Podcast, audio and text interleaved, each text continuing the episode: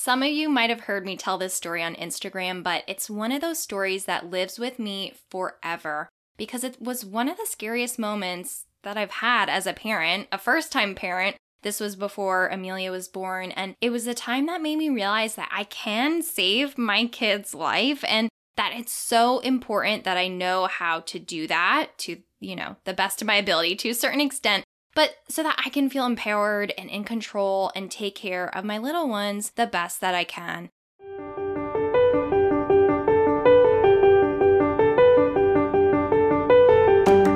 Before I tell you that story, and then I'm going to welcome on today's guest. I just want to welcome you here to Feeding Toddlers Made Easy. I'm Kacie Barnes. I'm a registered dietitian nutritionist, a mom of two, and I'm always looking for and sharing ways to make parenting and feeding your kids less stressful, less scary, and less overwhelming. Whether you want simple and healthy meal ideas or help surviving picky eating, you can find everything you need on my website at mamaknowsnutrition.com. The only thing I can't do is come and feed your kids and clean up your kitchen for you, which I would love to do if I could do that for everybody. So, back to this story, something that I've always been self conscious about is my voice because I just can't get loud no matter what I do. Like, if I'm in you know, when you go to a, loud restaurant or you're at a bar or whatever, I'm the person that nobody can hear. like, I give up after a little while. My husband has this like booming voice that can just cut through everything, and you always hear him no matter what. Me, it's like someone is leaning next to me and and nothing is happening. I don't know why. It's just like I'm not built that way. So we were at this party. It was actually a baby shower. I was there with Teddy. He was about 18 months old. So he was running around like a crazy person. And we had gotten some food at this party, a little fruit plate. Okay, great. So he goes running off, and I go follow him. Thank God I did. But he runs down a hallway. We were in this, like, you know, kind of like an event space. So there were a lot of different places you could go, but it was all loud. And he goes running down this hallway. And suddenly I realized he had taken this big chunk of melon, you know, like the pre cut fruit platters that you get at the grocery store. That's what this was. And they're they're just a, too big for a toddler to to reasonably handle. So I didn't think about that. It was also just not real soft. So it went and got lodged right in Teddy's throat. And he kind of stopped. I could see that like panicked look in his face. And I'm like, oh my God. So I start yelling for help. Help, help, somebody. I need help. I need help. And I'm getting like goosebumps as I'm telling you this story because I still remember so vividly being there, kneeling down, looking at him, looking around. No one can see us because we're down this hallway. No one can hear me because it's this loud place. And I, in this moment, am like, okay, you know, I didn't even think pick him up and run over to somebody. Like I was just afraid. Like I went into kind of a panic mode. And so I look at him, I see can he cough and I start like whacking him on his back and I was able to do that and then kind of like fish it out of his mouth. He started gagging too then. So I'm whacking him, he starts gagging and I'm like, "Okay, let's get it out." And then he kind of like, you know, that vomit kind of reaction and he was able to get it out. But those seconds where I didn't know what to do, I could tell that this was lodged in his throat was so, so terrifying. And I thought, thank God that I would have known how to do Heimlich maneuver on him if I had to. I've practiced it, I've taken the classes, and I knew what to do. So even though I was all alone and I was so scared, I knew that that was the next step that I would take.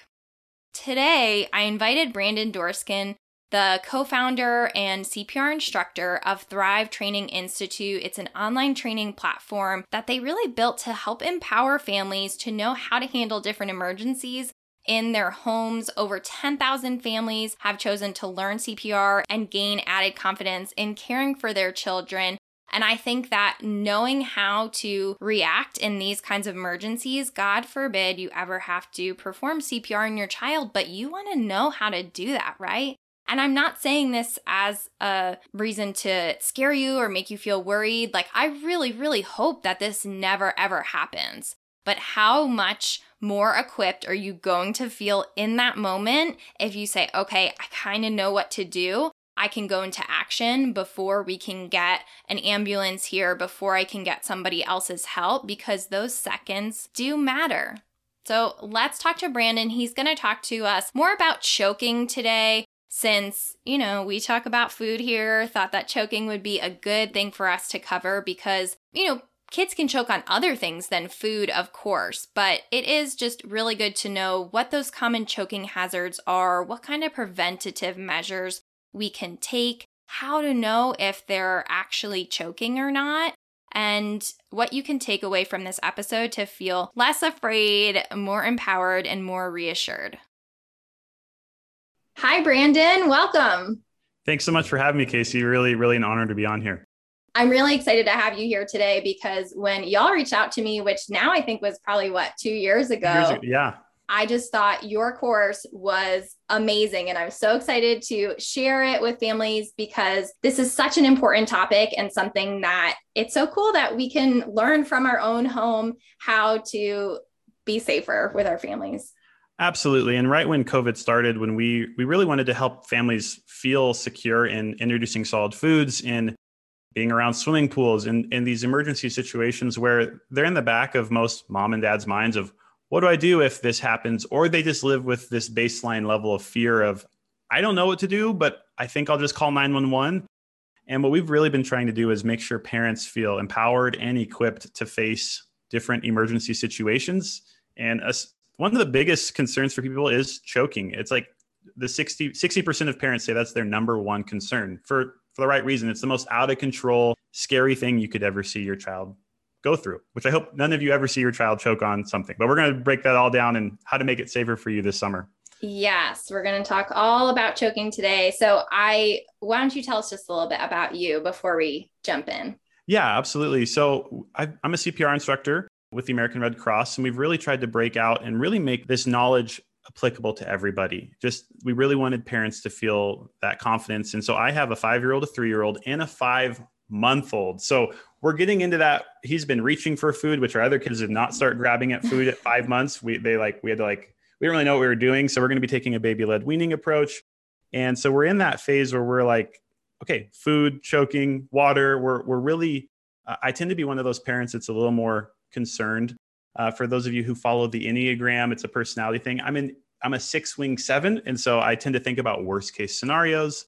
But when emergencies happen, I, I tend to act calmly and quickly because I've already rehearsed it all in my head. and so that's a little bit of, of our background. We've had over 10,000 families choose to, to learn CPR online with us through Thrive Training Institute. And so we make all of our trainings accessible and applicable for parents with young kids.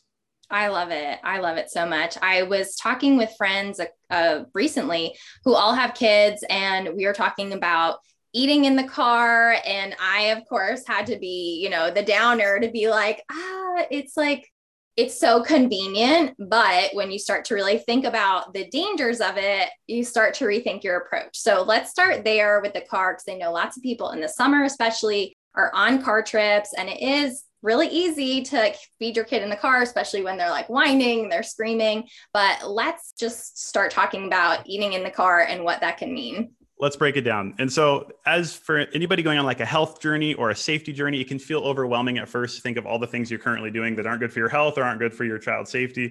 And so, when it comes to car eating, when you're concerned for choking, one of the best things you can do is not feed your kids in the car. I know it's just a very big blanket statement, but it's my only reprieve as a parent to have this alone time where they're eating and content for 10 minutes while we're driving.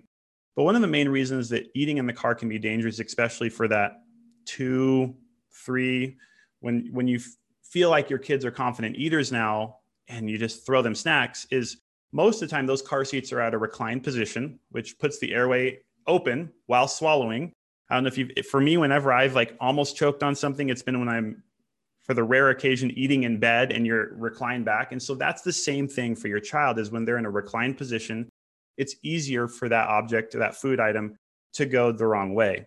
Secondly, if they were to choke and you have music playing, you may not hear them. If you do hear them, or another sibling says, Hey, Thomas is choking, you have to then pull over the car, get out of the car. And that's already probably been a minute if you're on the highway. And so it puts your child at a higher risk for choking because of the movement of the car, because of the position of the car seat. And then if you need to respond in an emergency, you're losing precious time. And in, in a choking emergency, especially for children, they have a higher respiratory rate. That means they, they breathe more often than adults do. Those seconds really matter. And so if you want to re- reduce the risk of choking, we really don't feed our kids in the car, even our five year old who her booster seats straight up and down. It's just, it, there's too many variables.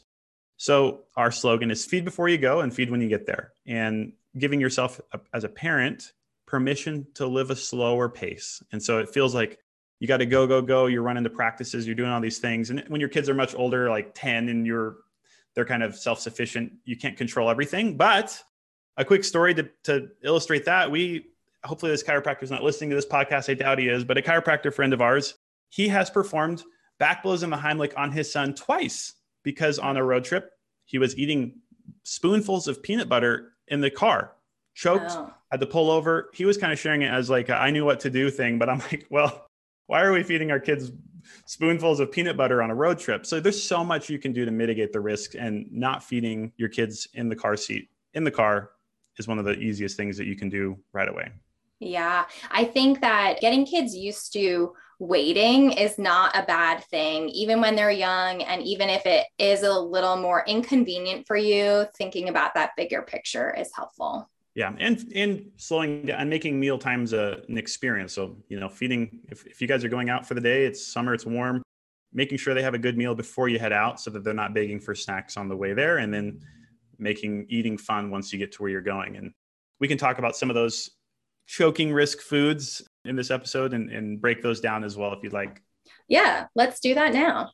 So we we talked a little bit about peanut butter. That's not typically one that's too much of a concern because you're not really giving peanut butter spoonfuls of peanut butter to kids. They're just starting solid foods. But when you're thinking about doing a picnic, sometimes picnic foods tend to have foods that have historically been higher risk. So we're thinking about hot dogs, grapes, raw apple, and I'm really thinking about kids right around one and younger. And so for kids that are older and running around, grapes can be a choking concern because if they're just taking handfuls of grapes from the picnic blanket and then running back to the playground, the likelihood of that grape slipping into their throat is rare, but it can happen, especially when there's a lot of movement. Our two two things to really be aware of are eating opportunities when there's movement and distractions. So when parents are distracted and when kids are playing, moving more than they normally would during a meal time. And so when you're out at a picnic, um, you can cut the hot dog long ways and then cut it long ways a second time so that we're not eating cylindrical items that, that can easily slide down the child's throat. But just really cutting the grapes in half, making things less less of a choking hazard and just making sure that the kids are really stationary while they're eating and that you as the parent even though you probably are there with a dad or mom friend there to chat and, and have some fun time to be aware of who's got food. And if you have a little child if it's still crawling and not really a confident eater yet we want to like okay are they getting into the food that the older kids were eating? It's it can be chaotic but again just slowing down and really making it simple can help so much. Yeah, I remember as a kid, my mom always being like, sit down, sit down whenever we were eating. And I'm like, why does she care so much? But I mean, it's many reasons, but I think safety is a good one to just kind of have that as okay, that's the rule when we're eating, we're sitting down and somebody is with them. I think also, you know, because I do what I do and know what I know when my kids were especially young, you know, baby, one year old, two year olds, like I would, I'm usually the only parent at home, but I really made sure that if I was feeding them, like I was there because yeah. something that you don't think about is that choking is usually silent, right? Yeah. Yeah, exactly. So that's the thing. And and I've done a, another some material with Katie Ferraro from Baby Led Wean Team, and she said, well, some people think that if their child starts choking, that they'll hear it from the other room and they'll come in. And it's again, I think if we slow down and make meal times, even mealtime with your eight month old who's been starting solid foods, an enjoyable time where it's a time of gathering around, and even though it's messy, you really can't hear a choking emergency. There could be a high pitched wheeze or a tiny bit of a noise, but most of the time, if you're eight month old is choking, you're not going to be hearing anything and they're going to be in distress. And you're going to want to be right there to be able to intervene so that, that we have a positive outcome. So. Let's talk more about some of those signs of choking. How do we yeah. know if they're choking?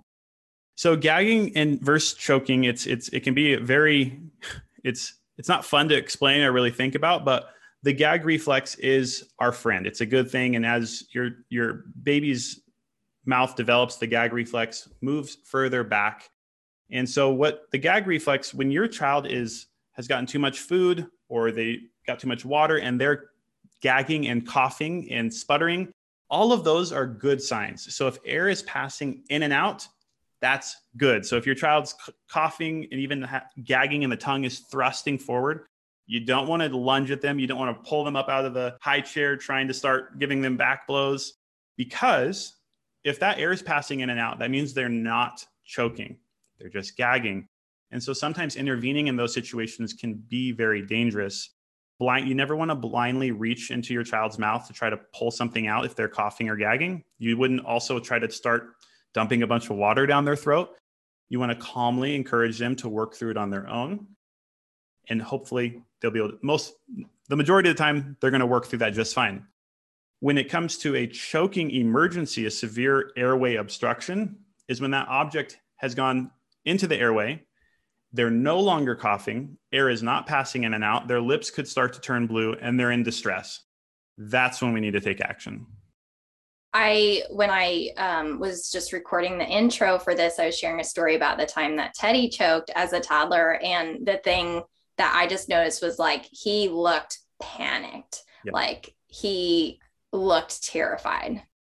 And that's and I I think that's why parents have such a concern for choking is when when you're in that moment and luckily we haven't had we've had minor gagging incidences that can appear very serious but for parents that have had a child that has choked like you shared like it is the most terrifying thing or the stories you hear it's not pleasant to see your child in that situation at all it's terrifying yeah Ugh, i want to i want to cry just thinking yeah. about it Oh gosh. Okay. So what other besides making sure that we're avoiding those hazardous foods like the hot dog, like the grape, like the grape tomatoes, especially for our younger babies. Making sure that we are there watching them. Are there any other sort of preventative measures that you would suggest? Yeah, one of the major things I'd take a look at in your home that would be more of household objects would be uh, especially we're looking at this right now. We have a five year old and three year old, so they haven't been in the obviously one to three is when a lot of choking incidences can take place where they're putting things in their mouth. My toddlers now do it to make dad scared. But now we have a five month old who's starting to get ready to crawl. And so we've we we put together a childproof home course in the past. And now I'm thinking about it from my own perspective. You really want to frequently look at what's at your child's reach for those smaller kids, the six, eight to one one year old that are exploring, crawling, and getting into areas. So you really want to make sure that older kids' toys are kind of quarantined to one spot because if we've got Legos and other small marbles, chokeable items, just really setting boundaries for where the older kids can play with those toys and making sure they're aware of, hey, brother can't can't put those things in those in his mouth, he would choke. And again, I know it can like like you said when you said that your parents would always tell you like sit down while you're eating. We want to try to make it fun and invite the older children into the process so that it's not always nagging them, but they're like, "Oh, I'm going to keep brother safe. I'm going to keep my toys here so that brother can feel so that he won't put anything in his mouth." And and saying, "Hey, have you seen any does brother's space look safe for him?" And then they can be a part of that too. So for if you have upstairs, downstairs, you could have a rule where we keep choking items upstairs and where brother is downstairs crawling around, we want to keep that area safe. So doing I a regular found that yeah. sorry, I just no, think that a lot of older kids love to be part of that. I've noticed yeah. my own son and then when we have like a baby over to play, my kids feel like they're helping and being good caretakers when they're keeping the small toys away from the baby. So I feel like older kids really are willing to help with that. I totally agree. And, and we'll talk at the end here just about what we're doing with CPR to give empowerment. But I think it's that feeling of empowerment that the older children feel and that we're really trying to help parents feel is we don't want any parents to feel condemned or guilty that they didn't have this knowledge previously, but to feel empowered like, oh, I'm creating a safer space. I know what to do in the worst case scenarios, or I know how to help somebody else's child who maybe didn't have that knowledge at the park. And so it's it's really about empowerment for your children and for yourself as a parent. Yeah, I also want to validate just that it is really hard. I'm thinking back to the days when my kids were in the baby and toddler stage, and it's exhausting having to make sure that everything is up off the floor, having to be always on the lookout for that stuff. Like, if you feel like this is hard and tiring and just exhausting, it is. It is. It is. I can't, there's another way. Yeah. And it's, and it's what we, I guess it's what we signed up for as parents. Right. So, right. Now, let's talk about the thing that I don't really want to talk about is if there is an emergency kind of scenario, like what are some of the things that we should be aware of or make sure we know how to do? No, that's that's a great question and it's something that like you said it's it's it's uncomfortable to even talk about because death and emergencies are never never things we really like exploring and that's for right reason. We we we've been designed for life and to to live long prosperous lives as humans if you find yourself in a choking emergency, it is important to take proper action. And so, what we encourage is for everybody to know CPR as a parent or a child care provider. And really, why we encourage CPR is because it teaches you what to do in the case of those severe choking obstructions, but then it also teaches you about where you, as a lay responder, parent, just the average person that doesn't, it wasn't required to learn CPR for their profession, it puts you and where you are in that chain of survival. And it's there's a chain of survival in the cardiac world of if somebody's in a cardiac arrest, there's the lay responder who's activated emergency medical services. And so if there's an emergency, what you want to do is we'll just give an example. I'll give you an example, and, and you obviously would want a visual representation of what I'll break down. And we talk through that in the course. But if your eight month old is choking in the high chair, Let's say worst case scenario, a marble's been put on the high chair, baby puts it in their mouth, goes down into their airway, and they are choking. You would want to safely remove the child from the high chair. You're going to place them at a 45 degree angle over your forearm, supporting their face on their cheekbones like you would when you're burping the child sitting up. And then you would give five back blows with the heel of your hand between the shoulder blades. And you're going to give those, those are forceful back blows that push the air out of the body. And with that 45 degree angle downward, we're also using gravity as our friend to hopefully get that item removed. If that doesn't work, you're going to flip the child over and, and so while still supporting their head, give five chest thrusts right where you would just below the nipple line and the lower third of the sternum, um, right in the center of the chest. You would give five chest thrusts. They're in the same location as you would give compressions for CPR, but these are five forceful thrusts, again, to push the air up and out of the body.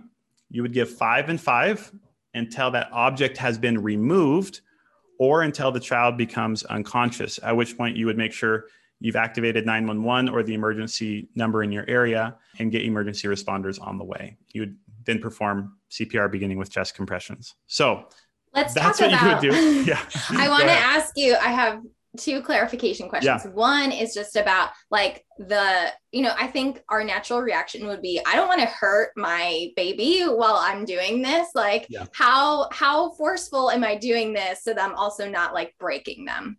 Yeah. Luckily their ribs are very rubbery at this stage still. And so when your child is in a severe airway emergency, don't worry about hurting them Obviously, we would never recommend hitting your child for any other reason, but in this scenario, eh, they need to be forceful and it's not a slap. So you're not trying to, you can probably hear that on the microphone, slap the skin, but it's really about using the, the heel of your hand to, to offer that that pressure and that it's a back blow. Sometimes they call them back slaps, but that can give the idea that it's slapping the skin.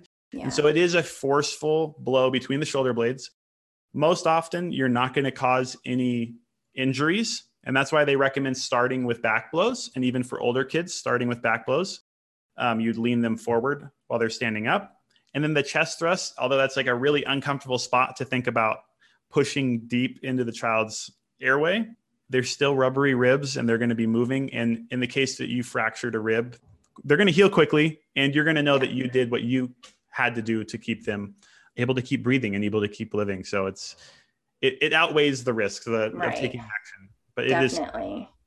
And then if they're a little bit bigger and you can't hold them on your arm, you just mentioned that you'd lean them forward standing, right? Yep. So that's going to happen right around 12 months is when the guidelines change. And so I was even holding my five month old just because I have my my CPR dummy, Betsy, we call her, and she's I thought she was pretty heavy, but I picked up my 20 pound five month old and I was like, I actually couldn't just standing up where how I usually demonstrate it.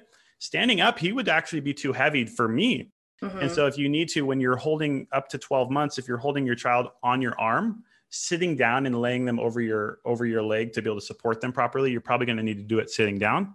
But like you said, let's say a three year old comes up, they're choking on a grape. You would put your arm in front of them while they're standing in front of you, get on a knee behind them and lean them forward while they're still standing, and then give those back blows, followed by the Heimlich, which would be a fist upward, inward at right above the belly button in a J like motion. So obviously a lot of that is much easier to see than just hear in audio form.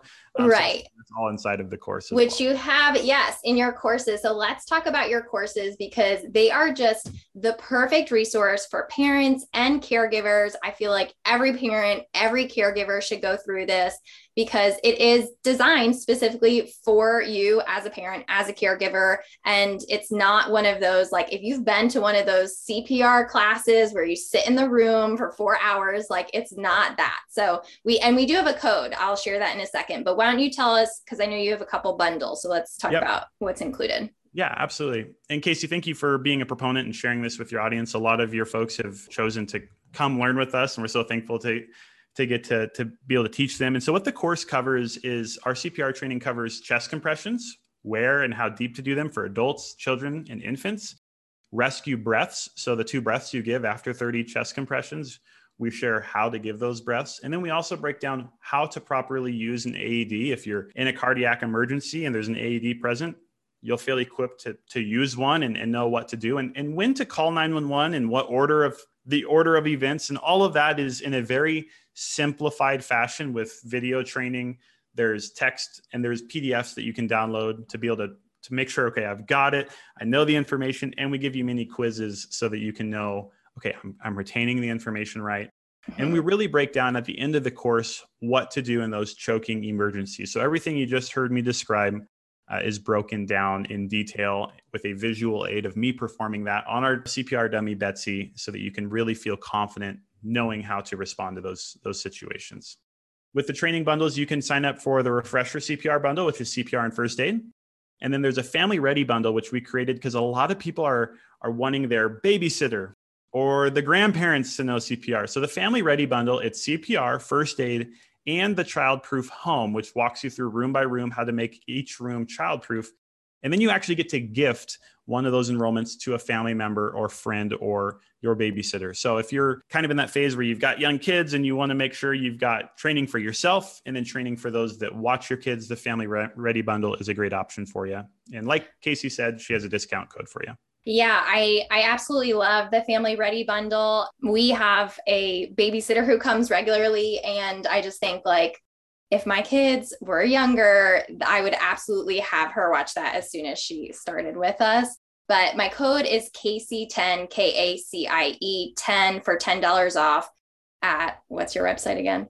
Yeah, Thrive Training Institute com. Training we can link it directly in this in this in the show notes so you guys have it right there for you. We will. And we also on the podcast page, there's like a little promo codes button. So if y'all just click there, it'll be right there and take you right to it. But the other thing we didn't mention is that it's short. Like you could watch this during nap time. Yeah. So we tried to make the the CPR training something that you can go through in an hour. And for if you're one of those people that want to go through it really slow, you can go through it multiple times. You have two year access to it for the Family Ready bundle. You have lifetime access. And so it's not this one and done thing. It's something you can go through. We want you to get through it the first time quickly if it's during nap time, but you have access to it. So you can relog in and see, okay, here's what I missed, or here I need a refresher in this. And so we tried to make it, it's, it was geared for parents with young kids. So we get that you're busy. We don't want to bore you. I try to be engaging and, and make it applicable for where you're at as a parent with young children. Something that I hear from parents so often is that, like, oh, it's been on my list to do mm-hmm. this, but I never can find the time. And I feel like with your courses, it makes it really easy to find the time to do it and we're very thankful to be able to see that so many parents that actually sign up for it. I know with with online learning, sometimes people buy a, a training or a course and they don't go through it. We have a very high completion rate because parents that buy it, childcare providers, they buy it and they go through it. So don't feel like you're gonna it's gonna sit in the background. You'll get enrolled and you'll actually go through it and feel like you learned a ton and that it's it's applicable and you know it's there. We make it crystal clear so you can't can't mess it up. Yes. What do families like? What's some of your favorite things that you hear from families after they've gone through the course? My favorite story we've heard so far in the last two years is a mom reached out to me and let me know that her child, she thought she, she was gagging on a strawberry and she knew from the training to not intervene when she was just gagging, but she was there encouraging her. And then that strawberry actually got lodged to where she was actually choking. So she knew first what not to do, and then she knew how to intervene and she emailed me and said that she was able to perform back blows as she had seen in the course and that the child was okay. And she said had i not gone through the course i don't think i would have known what to do properly. And so that that really like meant a lot to us to know that somebody a long ways away from us through online learning was able to be informed take action in their child to be safe because of that. I love that I think that really being able to do something like this, take a CPR course to know what to do, does help you feel so much more empowered as a parent. And I think there's so many things that can be scary as a parent. And I think that this helps. Do you have any other like last things to say to to the parents who are listening just to help reassure them help them feel less afraid and and worried by all of this yeah, I think that in that in 2022, right now, what's taking place is parents are reclaiming their power as far as their knowledge. And so I think what we've kind of what COVID and everything has done is is people have started questioning why things are the way they are. And so as a parent, I just really want you to feel empowered that you have the right to certain types of knowledge. If you're following Kacie, you're learning about what foods you're feeding your kids and, and why and how. And so it's it's putting the power back in your lap. And so yes, CPR is great for paramedics to know, and I want them to know it. But some of the larger training organizations only focus on medical professionals and people that require it for their job. And if you're listening to this, you care about your child's safety, you are qualified to learn CPR, to know first aid skills. And so I would say this is about your empowerment, this is about your knowledge, and it's about reclaiming your power as a parent. And you don't need permission from your employer to go learn CPR. If you're interested and you want to know more and you want to feel empowered, then you are as qualified as you will ever be. So that's what I'd say. I love it. Thank you, Brandon. Thank you for being here today and for sharing such helpful knowledge and for being just like, you know, this could be one of those things where you just terrify people into purchasing your course and you definitely don't take that approach. So I just thank you for being that way and empowering parents. Absolutely. Thank you so much for having me, Kacie.